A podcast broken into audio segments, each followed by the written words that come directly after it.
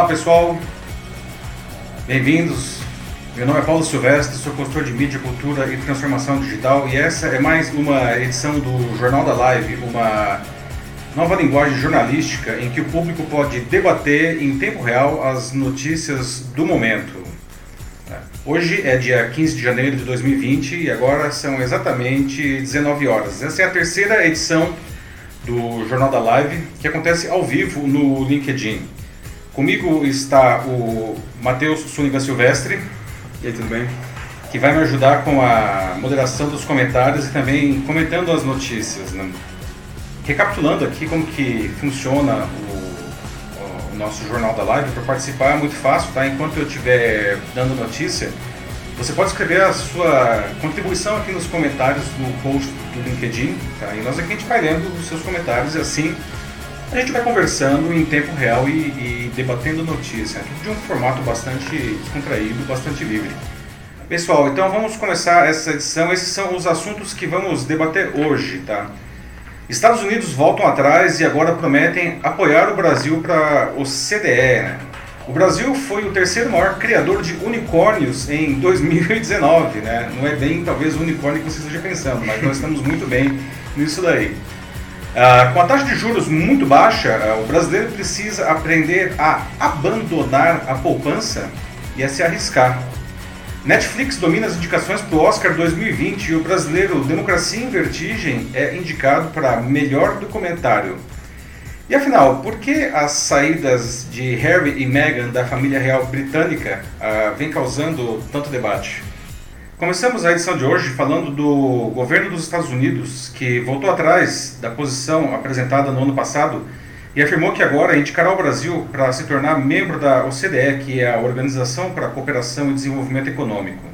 A indicação ela foi formalizada é, hoje em reunião do Conselho da OCDE com representantes dos 36 países membros, que aconteceu em Paris.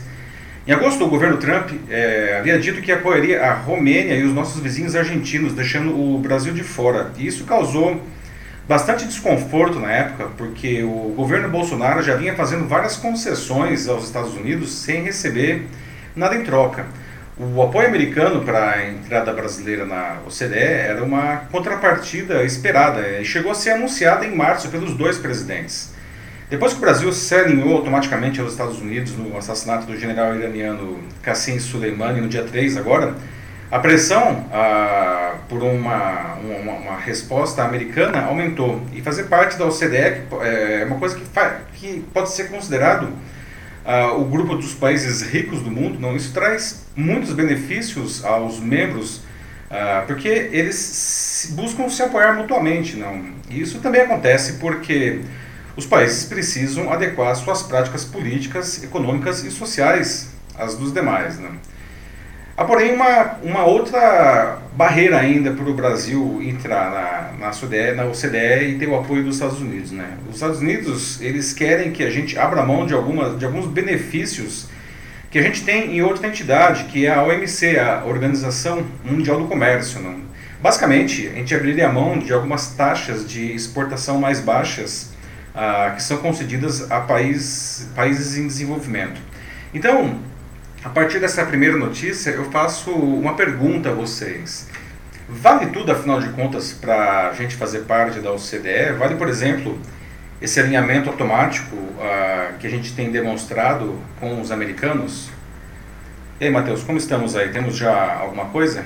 Não, por enquanto ainda nada, só o pessoal se movimentando, dizendo boa noite, é, tudo bem, nossa, que legal, começou de novo mais uma edição, né?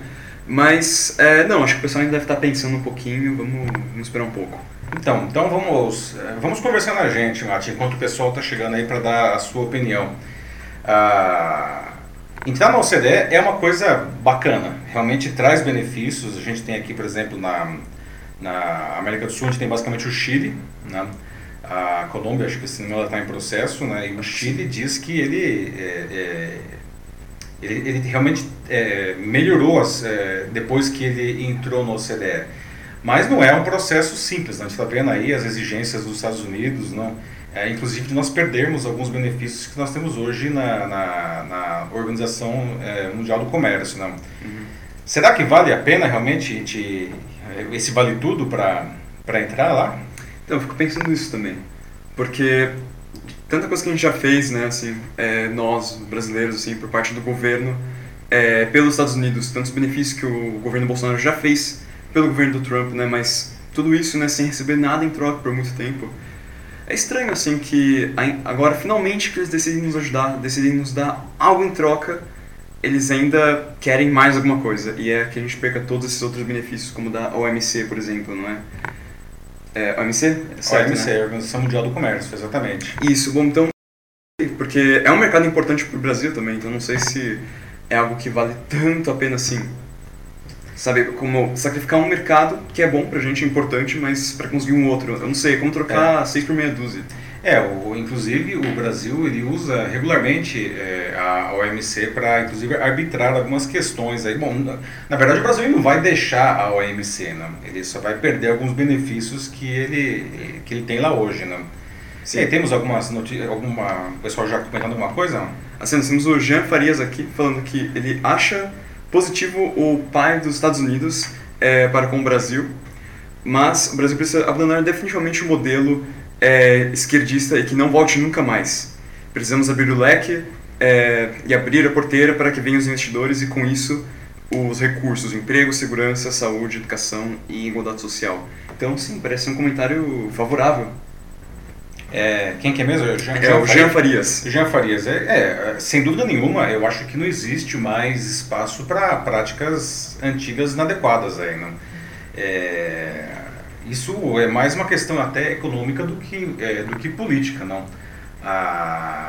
O Brasil ele vem, se você observar, né, eu não sei quantos anos já tem, não, mas a, eu me lembro de quando, por exemplo, na época do que o Sarney ele era presidente, não, era umas loucuras, né, quando ele lançou o, o plano cruzado, né, que foram vários planos cruzados, como que o Brasil é, passou por um processo caótico de, né, na economia, não? a gente chegou a ter inflações de 80% ao mês. Não? Ah, eu me lembro que uma das. Isso gerou, gerava muitas distorções na economia. Não? É, e, por exemplo, eu, me lembro que uma coisa que me marcou demais assim, é que como o mercado tinha ficado muito louco, é, em determinada ocasião, um, um frasco de sundown ele custava a mesma coisa que um fogão, que é uma coisa completamente surreal. Então veja que as boas práticas econômicas é, elas transcendem é, alinhamentos políticos, não? Que o Sarney é um cara de direita, não? Então eu acho que a gente deve buscar, aliás, uma coisa interessante da, da, da OCDE é inclusive a exigência dos países se alinharem a boas práticas para fazer parte do clube, literalmente, não? Ah, e, e, isso daí eu acho que é uma coisa que, que nós temos que buscar, não de qualquer jeito. Mais alguma coisa aí, Márcio? Bom, o Jane completou aqui falando de que no mundo dos negócios é assim. Você sacrifica uma coisa e ganha outra em troca. É, exatamente. Né? Aliás, não só no mundo dos negócios, né? se for pensar em tudo, né? a vida é assim, a gente sempre faz escolhas, não? E as escolhas implicam ganhos de um lado e, e perdas do outro. Né? Sim. Bom, além disso, a gente tem aqui também a Wanda Alves Pereira, que acho que ela está fazendo como se fosse uma pergunta. Uhum. Pelo que eu entendi. Wanda Alves Pereira? Uhum. Isso. Ela pergunta o que, que o Brasil exatamente iria perder e, e, o que irá ganhar com isso. Eu acredito que foi colocado como uma pergunta aqui. Uhum. Então, é, na verdade, entrar na OCDE por si só, o Brasil não perde nada, não. Ele, ele ganha, né? Ele ganha a, a como posso dizer, o apoio desses países, hoje são 36 países, Estados Unidos e mais 35, a, que são considerados os países, eles chamam de países mais ricos do mundo, né? mas não, é, não, para não confundir, não são os países que têm o maior PIB, que se fosse isso o Brasil já devia estar lá há muito tempo, né? porque hoje a gente é a, a gente está agora na nona economia, certo? A gente perdeu posições aí. Um, o Brasil já devia estar lá e a gente não está, né? Seriam países que são os países que são, digamos, economicamente mais maduros. Acho que essa seria a melhor definição da OCDE então, para você fazer parte desse clube, você precisa demonstrar essa maturidade. Então, você precisa fazer ajustes políticos, você precisa fazer ajustes econômicos, você precisa fazer ajustes sociais, o que por si só já melhoraria a, a situação do país como um todo. Não? A, o que, que, o Brasil perde, na verdade, é, é, essa exigência última aí dos Estados Unidos, não? porque os Estados Unidos acabam em alguns aspectos, é, em alguns produtos, concorrendo com o Brasil internacionalmente. Ah, principalmente na parte de commodities, ah, o Brasil tem algumas vantagens na Organização Mundial do Comércio, por ser considerado ainda um país em desenvolvimento, é, e os Estados Unidos quer que o Brasil abra mão dessas vantagens ah, que ele tem hoje na OMC. Seria isso daí. Agora a gente tem aqui o Michael David dizendo o seguinte aqui. É, boa noite. Para um país capitalista como os Estados Unidos, é normal que uma reação dessas é esperada. Lembrando que qualquer ajuda vinda de um país desenvolvido é lucro. Então, sim, está dizendo que uma troca dessas, simplesmente com o que o Jean disse, é esperado. Assim, você perde algo, é, mas consegue outra coisa em troca. É verdade. E o Brasil ele quer há muitos anos, né? Há muitos anos o Brasil quer entrar na, na OCDE.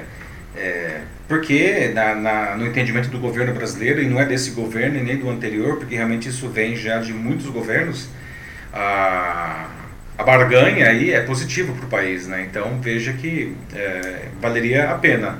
Né? Mais algum ponto aí da, da discussão do, do Brasil na OCDE? Por enquanto não, só alguns elogios aqui. As pessoas falando também sobre uh, o Brasil estar cheio de crises, como a Milena Silva, segunda falando. Uhum. É, e a Adriana Chalela também. São ciclos de crises todos esses. É verdade, né? É verdade. A crise, é, toda crise, ela é, ela é cíclica, né? Ela começa e acaba. Ah, infelizmente, a crise que o Brasil ainda resiste nela, né? É, a gente está dando aí, a economia está dando alguns suspiros, né? A gente saiu tecnicamente da recessão no trimestre passado, é, mas ah, as crises elas tendem a ser ou muito profundas ou muito longas, não? E a crise do Brasil ela é uma crise rara e do pior tipo, que ela é longa e profunda, não? Extremamente profunda e que dura aí quase uma década já, não? Isso é terrível. Mas são ciclos. É, uma hora isso vai acabar. A gente precisa estar vivo, se manter vivo até lá, porque uma hora isso acaba, não? E aí é, a gente, enfim, é, vai estar bem posicionado para o que vier. Está certo. A impressão é assim, que a gente está no auge da crise como há o quê? Uns quase uma década mesmo, né? É, a crise ela começou com mais força logo após, na época da, da antes da Copa do Mundo, né, aqui no Brasil, né, e se agravou com mais força em 2016, né, e sim, com o impeachment. É, a impeachment acabou, acabou vindo depois, né? Hum, é, verdade. O, o, ela se agravou em 2016 e ficou forte esse pico aí até 2018, 2017, aí 2018, 2019 começou a, a, diminuir, não? E aí agora vamos ver, vamos ver agora 2020 é um ano de promessas aí, né? Olha, antes que a gente continue, o Paulo Roberto colocou um ponto interessante aqui, que acho que tem a ver com o próximo assunto, não é? Dos uhum. unicórnios. Uhum. Justamente, como fazer uma empresa nova prosperar nesse meio confuso de muita oferta e pouco fechamento de negócios? Excelente pergunta, meu xará, Paulo. ah, o Brasil tem um alto índice de mortalidade de empresas, não? E realmente isso tem um pouco a ver com até com o assunto que a gente vai entrar agora dos unicórnios, não? Ah, a, a maior parte das empresas que morrem no Brasil, a gente tem, eu não lembro agora de cabeça, né, os dados do Sebrae, se não me engano, 45% das empresas brasileiras de todos os esportes elas morrem antes de completar três anos. Isso é um, é um número muito alto, assustador. E quase sempre o problema está associado à falta de planejamento, falta de um modelo de negócios. Né? A gente, o, o empresário brasileiro, ele acredita que uma boa ideia, às vezes é uma ótima ideia, é o suficiente para fazer um negócio prosperar. E infelizmente não, tá? A gente precisa muito mais do que boa ideia, a gente precisa muito mais do que querer trabalhar. A gente precisa de planejamento, a gente precisa de apoio. Né? E isso, infelizmente, a gente tem pouco. Aí, instituições como o Sebrae são incríveis porque elas oferecem esse apoio. Né? Então, mas acho que a gente pode até entrar agora já, Mati, aí na, no, no, nosso próximo assunto, Sim. falar dos unicórnios. Né? Pois é.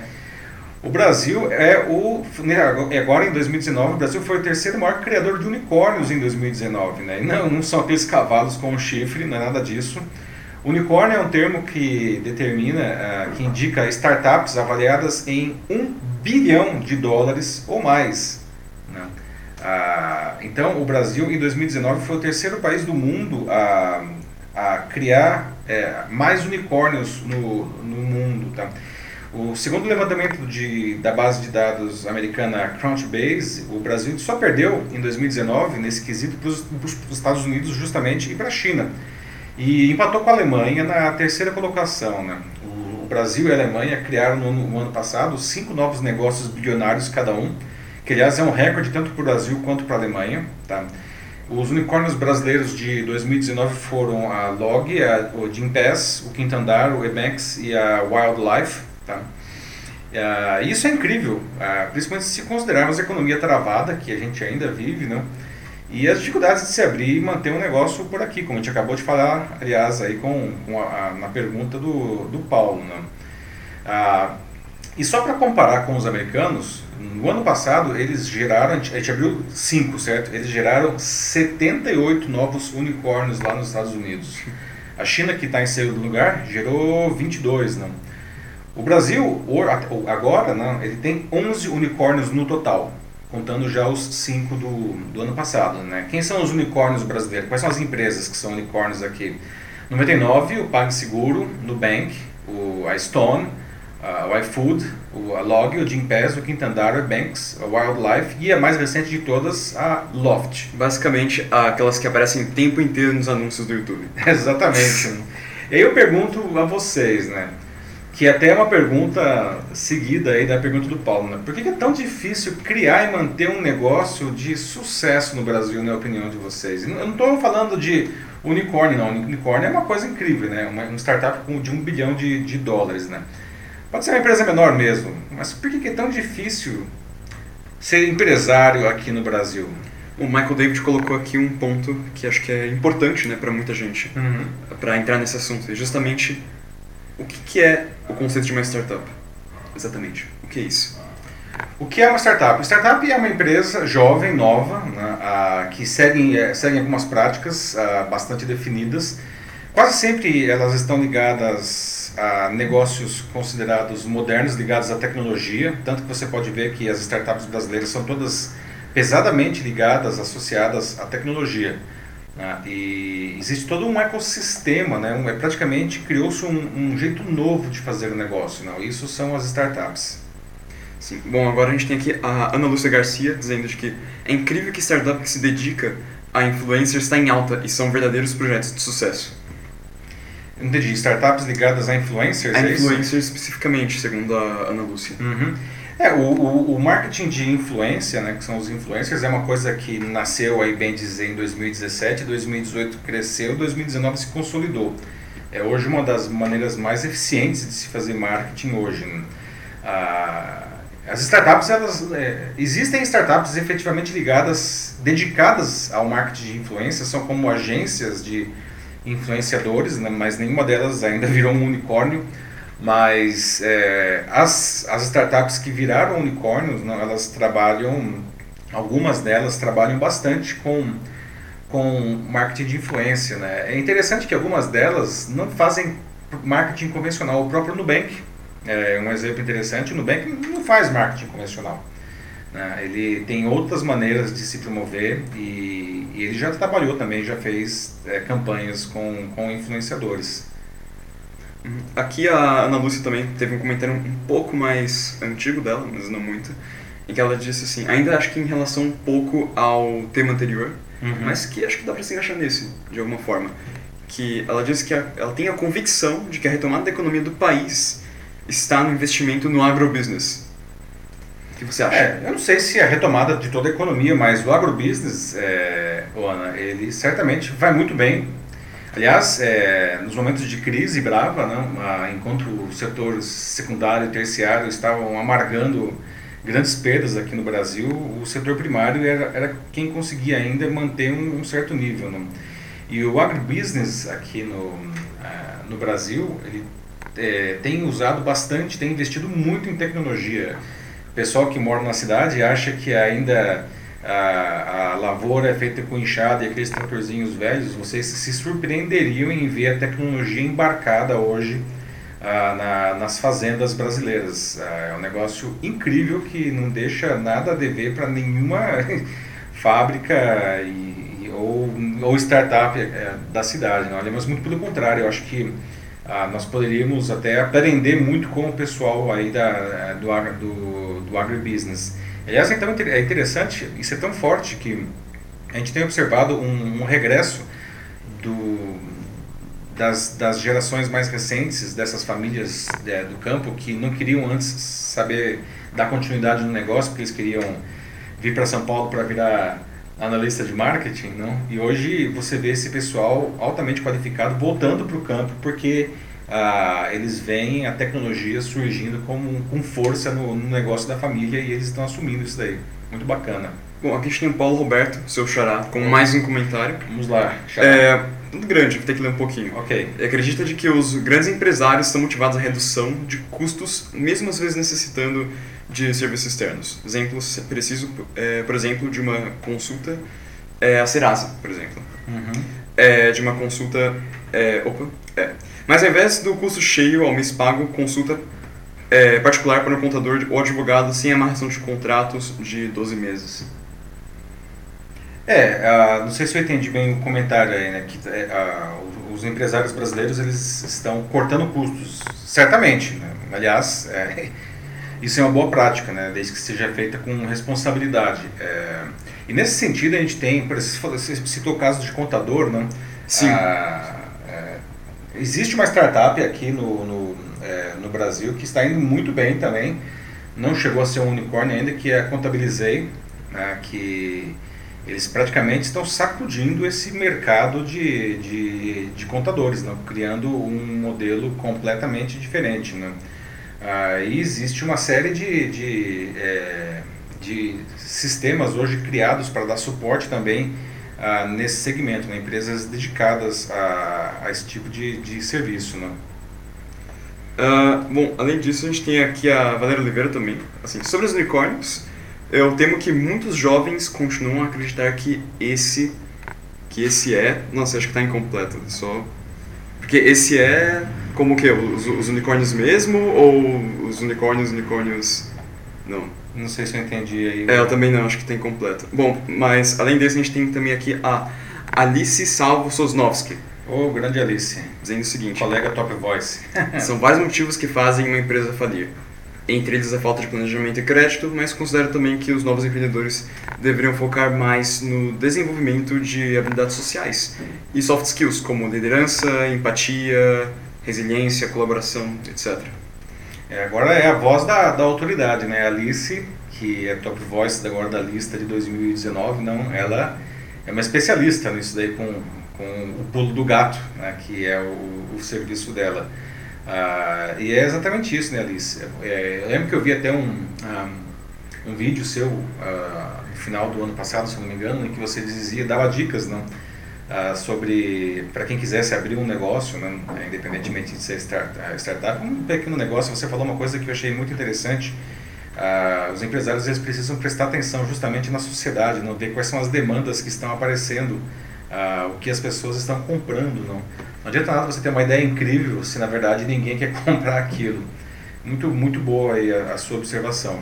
A gente também tem o Eder Rodrigues Pérez, uhum. dizendo que hoje as empresas que são recém-nascidas, elas infelizmente elas sofrem muito com uma competição desigual e também, principalmente, com as altas taxas de imposto. Então fica complicado para todo mundo mesmo, ainda mais para quem acaba de entrar no mercado. Bom e velho custo Brasil, né? É, é, duro, né? É duro ser empresário, ser investidor, é, ser empreendedor aqui no Brasil, né? O crédito, como a Alice acabou de dizer, o crédito é é, é rarefeito, difícil e muito caro. O dinheiro no Brasil custa muito caro. Né? A gente não tem um ecossistema de, de, de aporte, é, é, pelo menos não tão desenvolvido como existe, por exemplo, nos Estados Unidos, né? que é muito mais fácil captar dinheiro, não só de maneiras convencionais, como no banco, não, mas como investidores também. Né? Ah, o Vale do Silício, que a gente é tão aclamado, que todo mundo é tão insensado, não, ele é um negócio que existe basicamente graças a isso daí. Não? Infelizmente, aqui no Brasil é muito difícil. A gente também tem aqui o Denis Castro com uma participação, dizendo o seguinte: é, Paulo, você não acha que seria sensacional se nessas startups a gente não tivesse pessoas profissionais mais experientes? Desse jeito a gente teria mais empresas vencedoras no mercado, né? Uhum. Empresas novas e com um olhar é, diferente, né? Com prismas na, na inovação e na energia com, que esses mentores trariam. É, excelente observação, né, Denis? É, existe aí no, no, no, mercado, no mundo, mas no Brasil também não é diferente, né?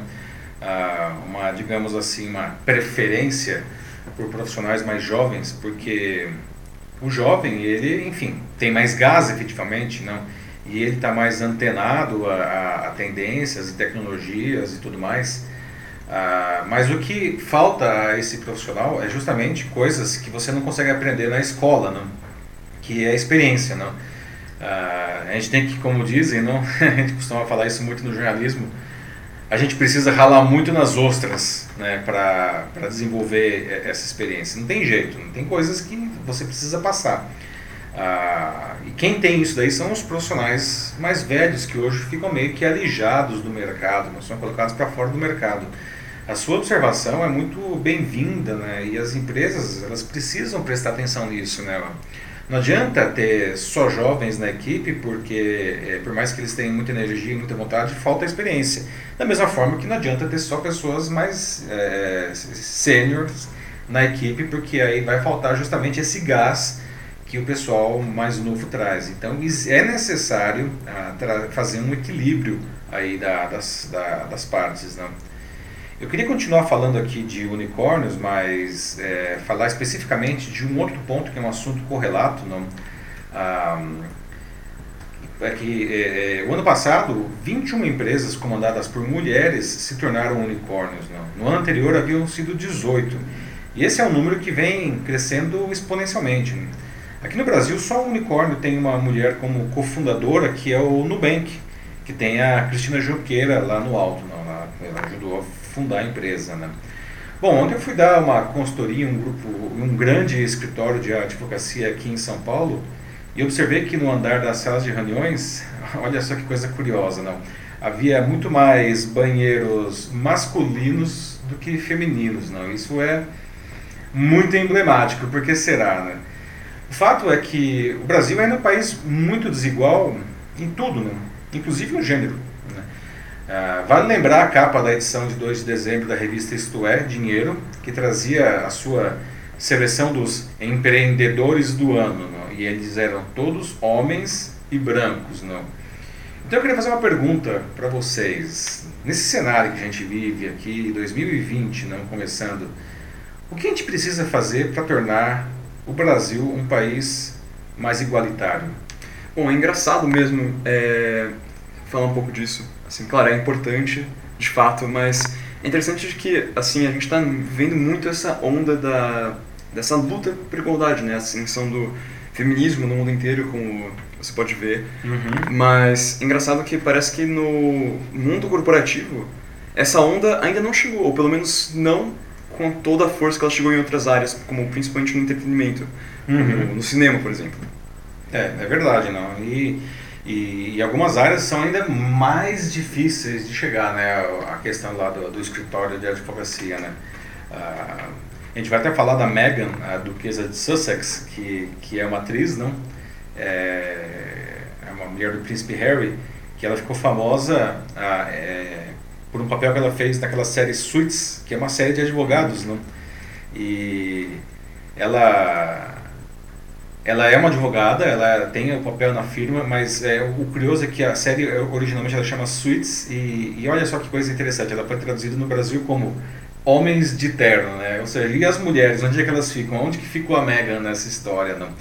Ah, existem alguma, alguns segmentos que são ainda extremamente conservadores, né? É muito difícil você é, ver uma mulher em uma posição de destaque, né? O que é terrível, mas enfim, temos aí alguma participação do pessoal já? A gente tem a Adriana Amaral aqui, Adriana, que tudo Olá, tem que começar a partir da educação e a valorização da cultura, que é uma coisa que a gente não tem muito. Ela uhum. continua aqui, acabou de escrever. As pessoas tendem a se reconhecer para aceitar o outro. Um bom ponto mesmo. É um bom ponto, e como diz o ditado, né, Adriana, é de pequenino que se torna o pepino, né? É, você disse uma coisa muito, muito importante, não? A, a questão da igualdade de gêneros, de raças, de credos e de tudo mais, não, ela, ela só vai acontecer quando as crianças forem educadas com isso daí. É, porque hoje o Brasil, quem está hoje aí no topo da cadeia alimentar aí na casa dos 30 anos ou mais, né? Ah, o Brasil é uma sociedade racista, misógina, sexista e tudo mais que você quiser. E essas coisas elas estão incluídas no subconsciente da população, né? porque, enfim, nós crescemos dentro desse ambiente. A, a educação ela tem um papel essencial para resolver esse problema e a educação no sentido amplo da palavra, tá? A educação na escola tá? e a educação dentro de casa. Tá? Os pais eles precisam ajudar nisso daí, a, ajudar a criar filhos mais tolerantes e mais igualitários e a escola também tem um papel de formação ah, nesse sentido, inclusive trazendo aí aspectos ah, científicos, né? Agora a gente tem aqui a participação da Mila Kodato, uhum. dizendo o seguinte, que a onda do assim, enfim, da força das mulheres, a revitalização desse movimento como do feminismo e a, é, a igualdade, enfim, entre os gêneros, está chegando sim no mundo corporativo, mas um pouco como que eu falei antes, é, a passos lentos. Uhum. Vejo dois movimentos necessários, segundo ela: conscientização e abertura dos homens e fortalecimento de autoconfiança feminina. É muito bem colocado, né, Mila? É, isso é uma, é, é, uma, é uma luta que é de todos, né? Homens e mulheres precisam é, se unir ah, para tornar o ambiente mais igualitário. Não, não dá para. É, isso não é uma briga, não é uma guerra. Ninguém tem que se colocar na, na frente do outro ou dizer que é melhor do que o outro. É, mesmo porque homens e mulheres eles são diferentes. Por, por uma questão até mesmo biológica. Nós temos características diferentes, nós enxergamos o mundo de maneiras diferentes, nós temos é, é, é habilidades e características de gestão diferentes que todas elas são bem-vindas e necessárias. Né? Ah, do ponto de vista de negócios, é, a gente precisa ter essas características combinadas e não é, algumas delas relegadas a segundo plano, porque elas são igualmente importantes. Isso é uma questão fundamental é, social, evidentemente, mas se isso não é suficiente para convencer algumas pessoas, a gente pode dizer que isso daí é uma coisa importantíssima do ponto de vista de negócios. Né? mulheres é, reconhecidas e, é, e, em posição de igualdade. Ah, saiu uma pesquisa agora, é, foi do Fórum Econômico Mundial, é, no final do ano, né? disse que se, se as mulheres, por exemplo, ganhassem a mesma coisa que, que os homens que fazem a mesma função, ah, 12 trilhões de dólares seriam incluídas na economia. Né? Ah, todo mundo ganha com isso daí, né? Mas infelizmente a gente falta muito, não falta muito para a gente é, promover essa igualdade. Mas todos têm que estar juntos, envolvidos nisso daí. Não dá para ser uma, uma, uma, uma, iniciativa só das mulheres, não. É, todo Sim. mundo tem, tem que estar junto. Tem que ser dos homens também. Dos e, homens também. Acima de tudo, do senso comum, né? Porque é uma ideia que está impregnada na gente. Exatamente, né? Que achei interessante porque a Luciane Zago, o que ela falou aqui, dá para relacionar um pouco com isso. Porque ela disse o seguinte, que muitos homens em escritórios, eles gostam de colocar as mulheres como suas secretárias, sendo de que muitas delas, muitas vezes, possuem a formação necessária para exercer um cargo muito melhor do que de uma mera secretária. E Se duvidar, a secretária tem mais capacitação de quem ela está secretariando. Sim, é, e a secretária eu acho que é o cargo que mais se enquadra nessa ideia de como do, do senso comum, que a secretária é um cargo para mulher. E as pessoas meio que têm isso como algo dado, né? Assim, algo que não se questiona. É, é uma questão cultural, Sim. né? Ah, quando você, inclusive, assim, é, tem até uma história muito curiosa com relação ao, a, a esses tradutores, é, como do Google, não? Ah, porque as palavras inglesas não têm gênero. Então, é secretary pode ser tanto secretário quanto secretária. Mas quando você pede para traduzir secretary para português, ah, ele traduz como secretária. Né? E algumas outras profissões, ah, eu não me lembro agora, acho que doctor, por exemplo, é, ele traduz como médico. Não? Então, por que, que existe essa diferença? Não? E, na verdade, é, e até o pessoal fala que o, o algoritmo é sexista, não? E, e, isso daí é uma coisa super complicada, porque não dá para dizer que o algoritmo é sexista. É, é, ele tem que tomar uma decisão se ele vai traduzir para masculino ou feminino. E aí leva em considerações questões estatísticas. O fato é que existem muito mais secretárias do que secretário. E ele decide traduzir como secretária. Agora, a questão do médico é mais complicada, porque tem muita médica, certo? E por que ele traduz como médico? Sim. Né? É uma questão cultural, esse negócio está arraigado na gente. Né? Que é exatamente isso que a gente tem que quebrar. Exatamente isso que a gente precisa quebrar. Né? E como falou o Adriano logo no começo, isso é uma questão cultural que tem que ser é, resolvida lá no comecinho, né? Sim. A gente também tem a Neuza Giacomozzi, dizendo o seguinte, que ela tem mais de 40 empresas concorrentes nessa área, e todos, todas as empresas concorrentes na gestão masculina. A dela é a única com gestão 100% feminina.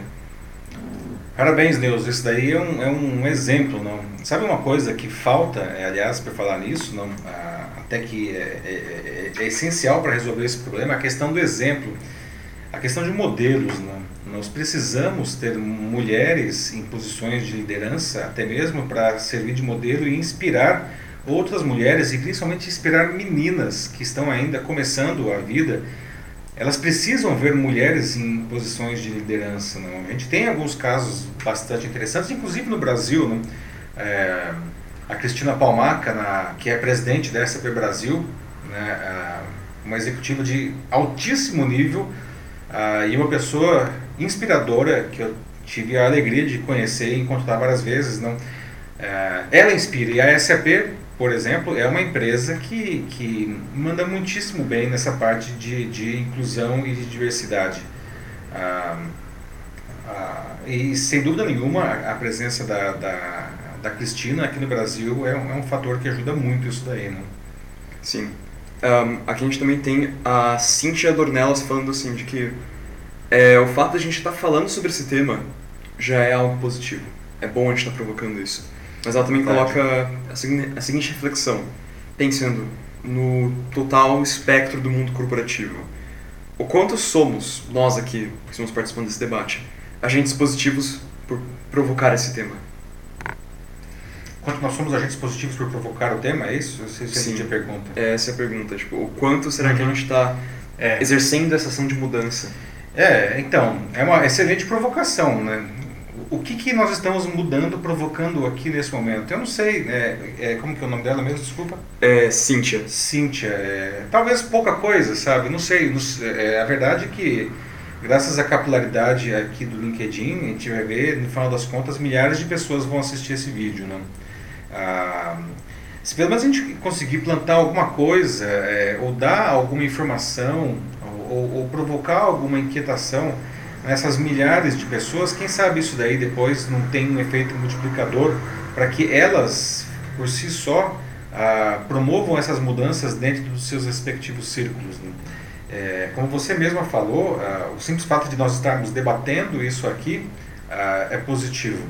Ah, o que nós precisamos fazer é ter mais esse debate em, sempre que possível nos diferentes fóruns ah, porque é, só dessa maneira que a gente consegue fazer a transformação, né? Não dá para isso não é uma coisa que vai acontecer de uma maneira imposta, não. Ah, a Neuza agradecendo nos comentários, mas de nada. Nada. Essa é a ideia, né? Essa é a ideia. Uhum. Muito bem, pessoal. Passamos aqui adiante. Olha só, para quem chegou agora, né, esse é o Jornal da Live, uma nova linguagem jornalística em que todo mundo pode participar e contribuir com, com o debate, tá? Para você participar, é só deixar aqui o seu comentário na, na, na aqui nos comentários da, da, do, da live aqui do, do LinkedIn. Muito bem. Bom, vamos falar de Oscar então? Vamos falar de Oscar. Oscar 2020, que é a casa da Netflix, não? Nesta segunda-feira saiu a lista de indicados ao Oscar desse ano e a Netflix recebeu 24 indicações, incluindo duas na categoria de melhor filme. É a primeira vez que a plataforma de streaming consegue é, ser o estúdio mais indicado na premiação da academia. O mafioso irlandês do Martin Scorsese e o drama História de um Casamento do Noah Baumbach, eles vão competir pelo prêmio de melhor filme. Tá? Uh, o irlandês ele foi indicado a 10 Oscars, a História de Casamento a 6. Dois Papas, que aliás é dirigido por um brasileiro, né, o Fernando Meirelles, aparece com três indicações.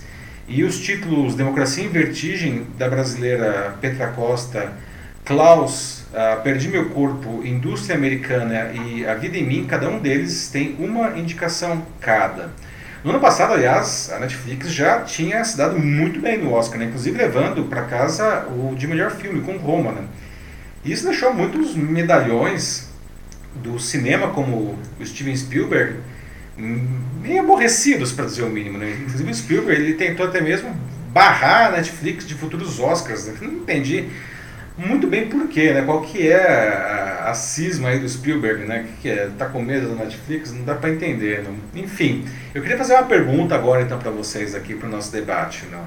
Ah, para vocês, qual que é essa fórmula mágica da Netflix? Porque a Netflix parece que é uma empresa queridinha, né? O público ama a Netflix e agora ela tá aí chegando na no Oscar com um carrinho de mão para encher de, de estatueta, né? Qual é a fórmula mágica da Netflix, na opinião de vocês? Adriano Amaral vem aqui com um comentário assim, nossa, olha só, Dilma Rousseff em dois filmes. Olha a mulher em evidência. Pois é. Pois é. é. Na tela e atrás das câmeras, segundo ela aqui agora. É, pois é, né?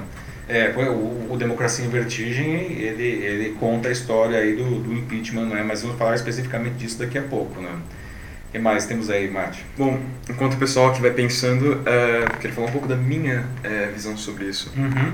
Com alguém que, sei lá, sempre acompanha bastante cinema, assim, que gosta bastante. Certo. Uh, enfim, eu acho que não tem muito um segredo assim. Bom, claro que tem uns filmes específicos, né, que você pode dizer que os jurados do Oscar são mais chegados é, como por exemplo os filmes de guerra, né? Os infames filmes de guerra, principalmente da Segunda Guerra Mundial, porque será, né?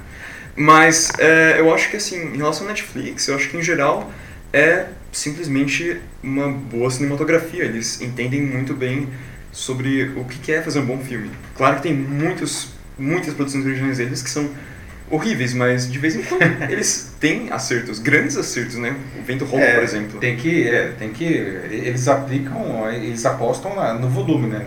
É, claro, claro que não acerta sempre, mas tem que beijar um monte de saco para encontrar os príncipes de vez em quando, né? Exatamente. Não, e ainda mais assim, com todo o dinheiro que eles têm, eles sim têm a capacidade de contratar caras como Martin Scorsese, por exemplo, que uhum. são grandes nomes, assim. Você pode sim sempre esperar um excelente filme de um cara desses e, claro, assim, não é uma surpresa ele estar tá indicado pro Oscar. É, pois é. é. Aliás, é um belíssimo filme irlandês, não? Ah, com um elenco incrível. Né? Aliás, é, é, as indicações do irlandês também trazem melhor ator e dois atores coadjuvantes. Não? É uma prova aí realmente de que é um filme muito interessante. Olha, a David Pereira de Souza falou o seguinte, que a Netflix ela faz filmes com assuntos atuais e que mexem com tecnologia e tópicos picantes e polêmicos ao mesmo tempo. Então, a atualidade é uma das forças da Netflix, segundo David. Sem dúvida nenhuma, né? A, é, a gente estava falando das empresas, né? A Alice deu a, a, sugestão de que as empresas precisam atender a demandas sociais, não? Ah, o cinema não é diferente, né? Cada filme é uma pequena empresa, não, não adianta nada você ter um filme que você acha incrível se o público acha ruim. A Netflix ela tem uma capacidade de gerar filmes que o público gosta, não, não só filmes, séries também, não? eles têm aí se tornaram uma estrela de primeira grandeza, prestando atenção no que o, as pessoas realmente gostam e fazendo isso muito bem. Paulo Roberto aqui mais uma vez dizendo o seguinte, que a Netflix ela investe em marketing pesado. Então é um produto barato, porém de alta qualidade, como o filme Bright, patrocinado pela Tesla.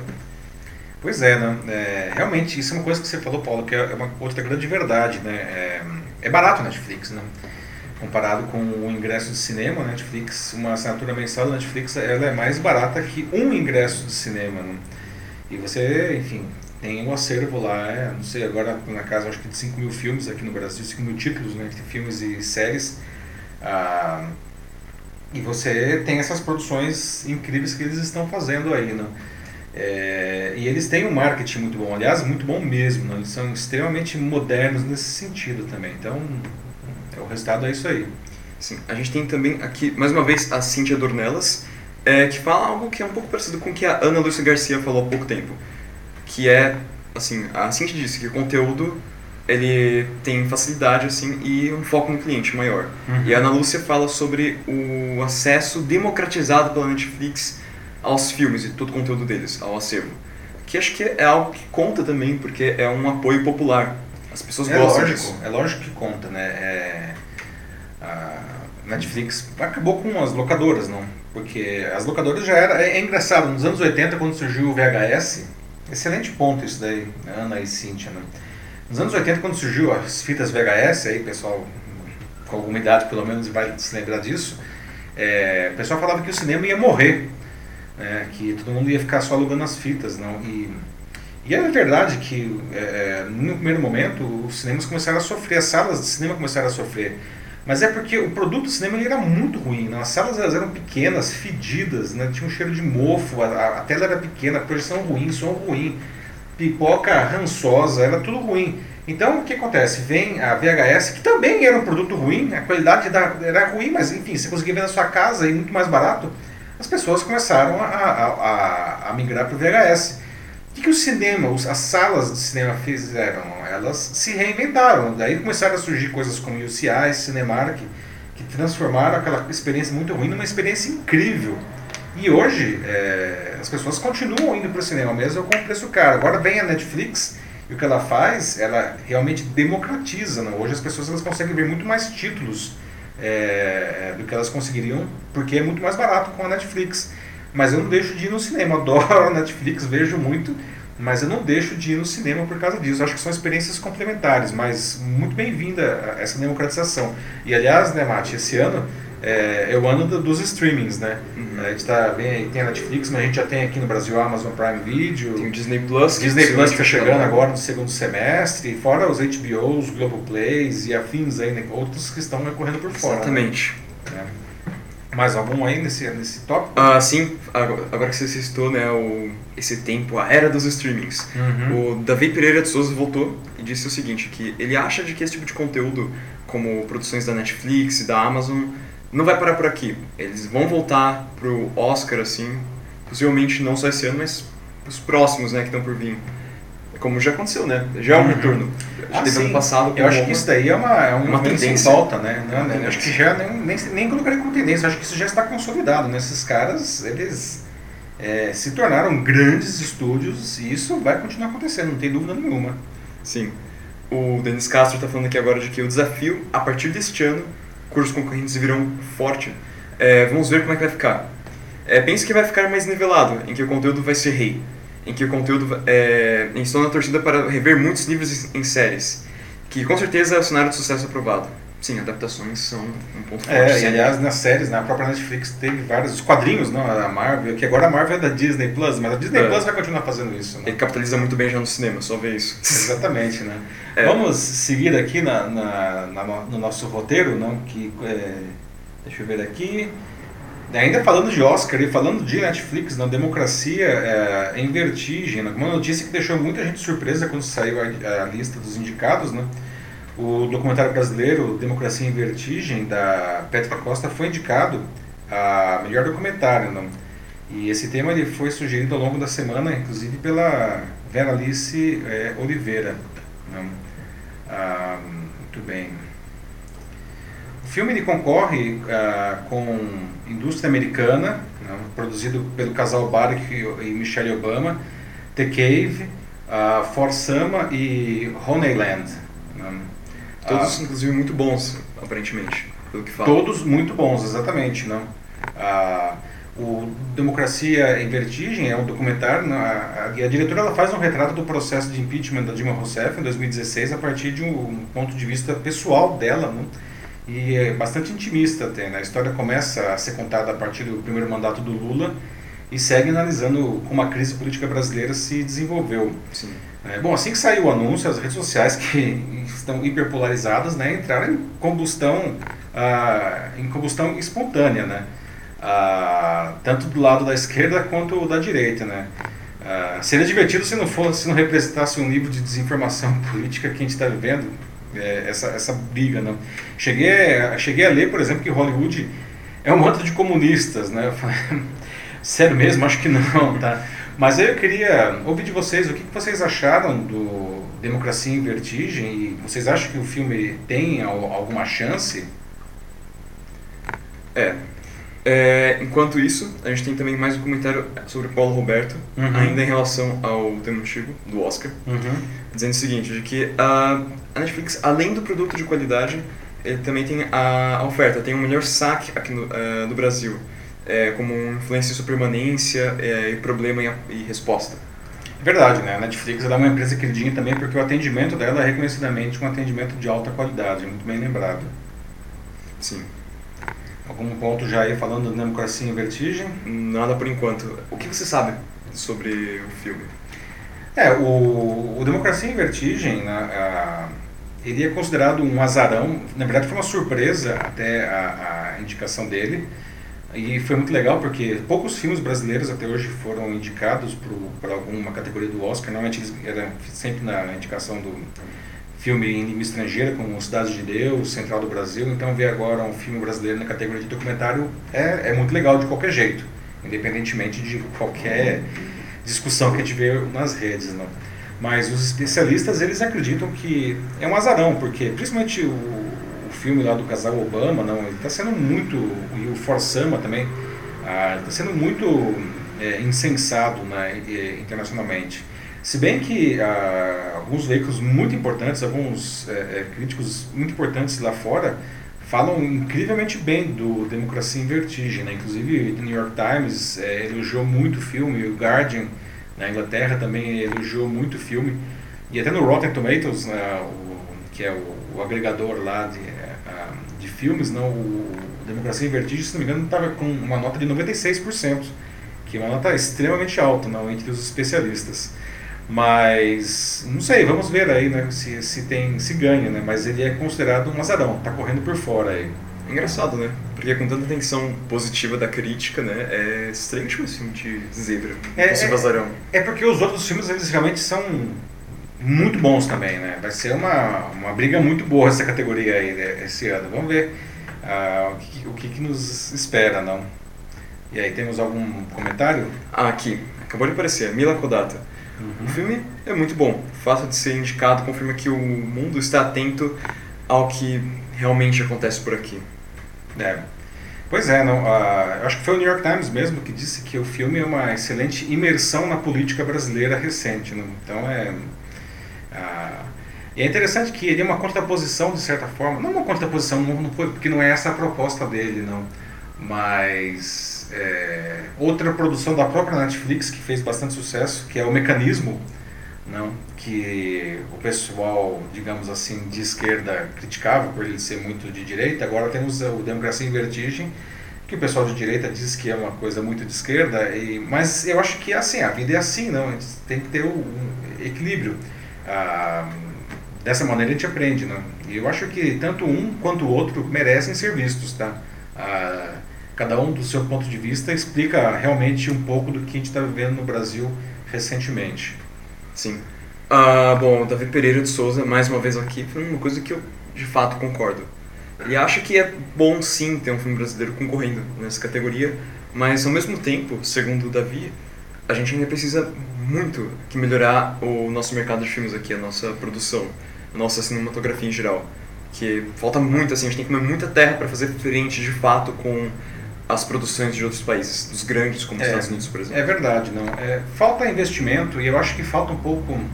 A gente tem belíssimos exemplos, inclusive 2019 foi um ano que teve belíssimos exemplos de filmes brasileiros, não mas a maior parte dos filmes eh, brasileiros ultimamente tem, tem se rendido a umas fórmulas fáceis de ganhar dinheiro, né? que são aquelas comedinhas, comediazinhas básicas. Besterol, né? assim. Besterol, né? Pois é, né? Faz dinheiro, as salas ficam cheias tal, mas. É produto da família.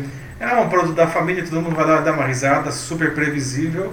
Mas eu acho que a gente precisava investir em, em outros filmes, como Bacurau, mesmo a, aí o Democracia em Vertigem, né? Só para citar dois exemplos uh, do ano passado, aí, né? tinha qual que era aquele, aí não me lembro agora, o Aquarius, né? O né? um filme interessante sim. também do ano passado.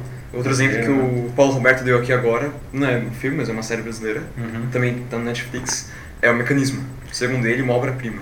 É, o Mecanismo, que a gente falou, né? Que é, digamos aí, o outro lado né, dessa história aí. Ah, né? sim, exato. É. Vamos seguir adiante, porque o tempo está acabando, não? Para quem chegou agora, a gente está aqui fazendo o Jornal da Live, uma nova linguagem jornalística em que você pode participar da, da experiência, não, de, da notícia, né? É só você deixar o seu comentário aqui na, na, na, na, na nossa live do Netflix, não? Bom, o próximo assunto agora é a caderneta de poupança, né? A caderneta de poupança, ela não teve ganho real ah, no ano passado. Né? Ah, na verdade, o investimento ele perdeu 0,05% da inflação. A última vez que isso aconteceu foi em 2015. Né? Ah, ou seja, quem investiu na poupança até viu o seu dinheiro crescer, mas o ganho foi totalmente corroído pela inflação. Aliás, esse tema foi sugerido ao longo da semana pelo José Zumar Lopes. Né? A inflação oficial do país, é, medida pelo Índice de Preços ao Consumidor Amplo, o IPCA, ficou em 4,31% no ano passado. Esse comportamento que aconteceu com a poupança, ele deve se manter por um bom tempo, porque a taxa de juros nada leva a crer que ela vai subindo. Ah, isso quer dizer que com essa taxa de juros muito baixa, o brasileiro precisa aprender a abandonar a poupança e se arriscar em coisas como fundos, sei lá, fundos multimercado, investimento em ações. Né? Mas aí eu pergunto para vocês, o brasileiro já tem essa maturidade para investir nisso daí? O que, que vocês acham? Alguém aí ainda tem dinheiro na poupança? Pois é, é um assunto tanto complicado, ainda mais considerando o contexto dessa crise. É algo que realmente acho que não tem como escapar. É, é. é uma possibilidade, né? Assim, que você tem que cogitar uma hora ou outra. É, não, e é, é, curioso que o brasileiro investe muito na poupança porque isso é uma questão muito cultural, né? Caderneta de poupança é um negócio que é, até algum tempo atrás as, é, as crianças ganhavam a, a, caderneta, elas tinham cofrinhos que os bancos davam. A poupança é um produto que faz parte da, da, do ideário popular, assim como a casa própria, o carro próprio. Só que o mundo está mudando, né? E a poupança agora é, ela é um desinvestimento, ela está perdendo dinheiro, né? Mas, e ainda assim, muita gente investe na poupança, né? Temos algum comentário aí já? Uh, por enquanto, não, ainda não. nada. Pessoal pensando aqui. e aí, pessoal, respondam aí. Quem é que ainda tem dinheiro na poupança? Não, não pode falar, ninguém vai morrer por isso, não. Né? Ou assim, quem tinha dinheiro na poupança e resolveu fazer uma migração aí para outras formas mais ousadas, né? É interessante que a gente está, na verdade, passando em um momento de o cidadão ele, ele financiar o Estado, que de certa forma a poupança é isso, para passar a financiar a, a, produção, né? que é o caso da Bolsa de Valores. Você está, na verdade, colocando dinheiro para ajudar empresas. Né? E aí? Olha só. Bom, a gente tem aqui a, a Claudete Pizeta dizendo que, na opinião dela, não rende nada, e depois a gente tem o Davi Pereira de Souza, falando de que o dinheiro na poupança, não. Mas o mercado de renda variável ainda é algo muito é, distante da realidade da maioria da população. É, não. É, esse aqui é o grande X da questão, né? É, quem foi que falou? Quem foi o Davi. Davi, né? Ah, nós não temos uma formação, uma educação é, financeira, né? O brasileiro, infelizmente, carece disso daí. Isso precisaria ser ensinado nas escolas, na minha opinião, desde o ensino fundamental, claro, guardado aí os níveis é, cognitivos é, de cada pessoa, não? Porque fazer investimento é um, de certa forma, é um jogo, não? E como todo jogo tem regras, você precisa conhecer as regras para não se dar mal, né? É, como todo jogo você pode perder, que é o medo de todo mundo. pode perder, né? pois é, né? Mas, mas, tem uma coisa que diz que é, é, os grandes ganhos vêm com grandes riscos, né? É, até, até onde você está disposto a arriscar. A poupança é o risco zero, mas vocês estão vendo aí que também é o ganho zero, não, você não está ganhando nada, né? Sim. Segundo a Mila Kodato, isso é algo cultural. Com a chegada é, das fintechs, bancos digitais é, e, enfim, entre outros, há uma expectativa de democratizar essa educação financeira. É, é, é interessante vocês verem que os bancos estão ajudando nisso. E uma coisa que é interessante, eu até é, é, participei de um, de um evento no ano passado é, é em que ah, hoje os funcionários eles esperam que as empresas ajudem é, ajudem as empresas ajudar os próprios funcionários a como investir melhor o seu dinheiro. Né? É uma mudança cultural, Mila, realmente é, isso está assim, tipo, embaixo da nossa pele. Né? A poupança faz parte da, da, da pele do brasileiro, não? e isso aqui é uma pele que está ficando meio tipo Walking Dead, assim, né? Tipo, tá meio ruim o negócio. Essa falta de educação foi ressaltada pelo Denis Castro também. A gente realmente precisa disso mais nas escolas. É mais. Assim, as crianças têm que saber mais do que só calcular juros mesmo. É, exatamente, né? E calcular juros significa o quê, né? Você, é, a, é, o, o, que é aquele número, né? Aquilo lá não é, não é só uma matemática desnecessária, é uma coisa que faz parte da nossa vida, né? Sim.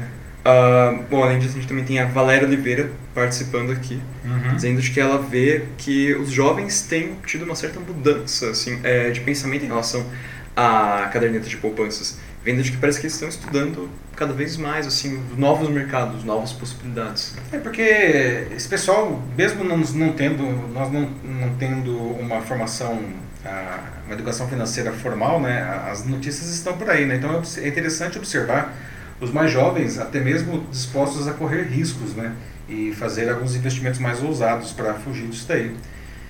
Vamos para a nossa última notícia? Vamos. Casal real, né? Afinal, por que, que a saída do casal Harry e Meghan da família real britânica vem causando tanto debate, não? Esse tema ele foi sugerido ao longo da semana por ah, duas pessoas, né? A Adriana, a, a Adriana Namaral e o Denis Castro, não? Ah, por que, que uma, a saída de, de, de um casal ah, de uma família que fica lá na Inglaterra está movimentando o noticiário do mundo inteiro, né? O filho mais novo do príncipe Charles ele é o quarto na linha sucessória, atrás do irmão mais velho e do próprio pai, que ainda não é rei. Não? Ele e a esposa, eles disseram que querem deixar essa vida para conseguir o que eles chamaram de independência financeira e ter empregos remunerados, algo que é proibido é, ao primeiro escalão da realeza britânica. Né? Eles aceitam até abrir mão de algumas receitas que o Harry recebe da realeza, mas nem todas. Né? Ah, sem falar que os dois eles já estão ricos, não? Eles já tinham dinheiro antes, né? Ah, mas que, é, saindo é, da realeza e tendo essa, essa liberdade para desenvolver atividades remuneradas, não? eles têm um enorme potencial de fazer muito dinheiro com a marca Sussex Royal, que aliás eles já registraram, fazendo coisas como palestrantes ou fazendo participações midiáticas, né? ou com licenciamento de produto de todo tipo, não? Mas não deixa de ser curioso, né? Eu pergunto, por que que todo mundo está falando aí da, da, da, saída do quarto cara da, da linha sucessória da, lá do, do Reino Unido? Né? O que, que tem o que, que tem de tão interessante para justificar isso daí, né? Pois é, parece que até mesmo a poderosa família real sofre de daddy issues. É, aliás, né, é, a gente estava falando de Netflix, tem, eu comecei a assistir já no ano passado aquele The Crown, né, que está agora na terceira temporada, aliás, uma série incrível, também muito premiada, ganha Emmys aí, recomendo fortemente, e por conta disso eu comecei a assistir outros documentários dentro da Netflix também, ah, que explicam um pouco do que, que é essa família, não. Ah, o The Crown, aliás, é muito interessante, né, porque você fala, cara, é uma série contando a vida de uma família, e é incrível a série, né? Como pode ser tão incrível a, a vida de uma família? Justamente porque os caras ah, têm toda aquela pompa e circunstância, mas lá dentro dos, dos, das quatro paredes do palácio, eles são pessoas que têm uma série de problemas, né? Uma série de problemas. As coisas não são tão assim bacanas quanto parecem, né?